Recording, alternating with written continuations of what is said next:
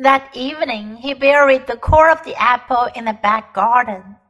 Next morning, when the doctor made his usual visit, Diggory leaned over the banisters to listen. He heard the doctor come out with Aunt Letty and say, Miss Ketterley, this is the most extraordinary case I have known in my whole medical career. It is, it is like a miracle. I wouldn't tell the little boy anything at present. We don't want to raise any false hopes. But in my opinion, then his voice became too low to hear. That afternoon, he went down the garden and whistled their agreed secret signal for Polly. She hadn't been able to get back the day before. What luck, said Polly, looking over the wall. I mean, about your mother.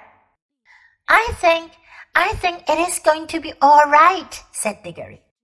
But if you don't mind, I'd really rather not talk about it yet. What about the rings? I've got them all, said Polly. Look, it's all right. I'm wearing gloves. Let's bury them. Yes, let's. I've marked the place where I buried the core of the apple yesterday. Then Polly came over the wall and they went together to the place. But as it turned out, Diggory need not have marked the place.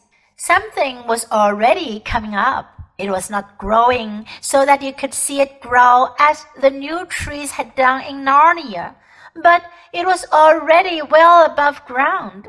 They got a trowel and buried all the magic rings, including their own ones, in a circle round it. About a week after this, it was quite certain that Diggory's mother was getting better. About a fortnight later, she was able to sit out in the garden. And a month later, that whole house had become a different place. And Letty did everything that mother liked.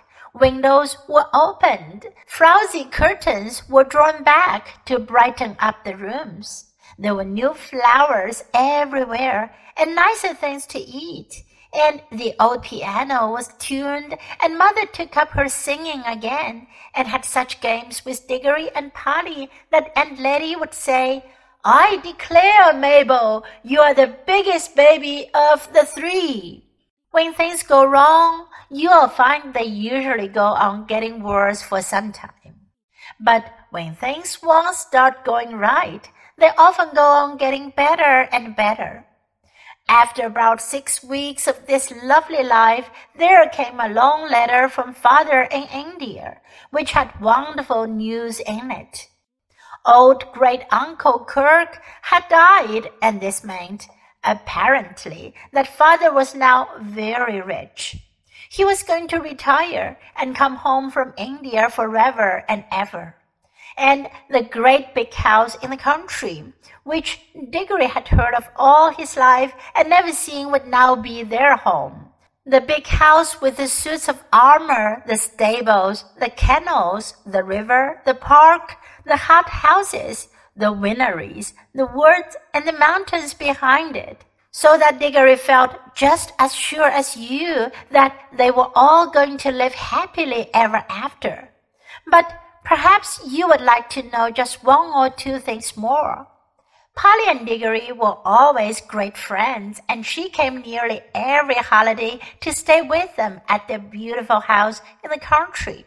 And that was where she learned to ride and swim and milk and bake and climb. In Narnia, the beasts lived in great peace and joy, and neither the witch nor any other enemy came to trouble that pleasant land for many hundred years. King Frank and Queen Helen and their children lived happily in Narnia, and their second son became king of Archenland. The boys married nymphs, and the girls married wood gods and river gods. The lamp lamppost which the witch had planted, without knowing it, shone day and night in the Narnian forest, so that the place where it grew came to be called Lantern Waste and when many years later another child from our world got into Narnia on a snowy night, she found the light still burning. and that adventure was, in a way, connected with the ones I have just been telling you. It was like this. The tree which sprang from the apple that Diggory planted in the back garden lived and grew into a fine tree, growing in the soil of our world, far out of the sound of Aslan's voice and far from the young air of Narnia. It did not bear apples that would revive a dying woman as Diggory's mother had been revived though it did bear apples more beautiful than any others in England, and they were extremely good for you, though not fully magical. But inside itself, in the very sap of it, the tree, so as to speak, never forgot that other tree in Narnia to which it belonged. Sometimes it would move mysteriously when there is no wind blowing I think that when this happened, there were high winds in Narnia, and the English tree quivered because at that moment the Narnia tree was rocking and swaying in a strong southwestern gale. However that might be, it was proved later that there is still magic in its wood. For when Diggory was quite middle aged, and he was a famous learned man, a professor, and a great traveler by that time, and the Ketterley's old house belonged to him. There was a great storm all over the south of England, which blew the tree down. He couldn't bear to have it simply chopped up for firewood, so he had part of the timber made into a wardrobe which he put in his big house in the country. And though he himself did not discover the magic properties of that wardrobe, someone else did. That was the beginning of all the comings and goings between Narnia and our world, which you can read of in other books. When Diggory and his people went to live in the big country house, they took Uncle Andrew to live with them. For Diggory's father said, We must try to keep the old fellow out of mischief, and it isn't fair that poor Letty should have him always on her hands. Uncle Andrew never tried any magic again as long as he lived. He had learned his lesson, and in his old age he became a nicer and less selfish old man than he had ever been before.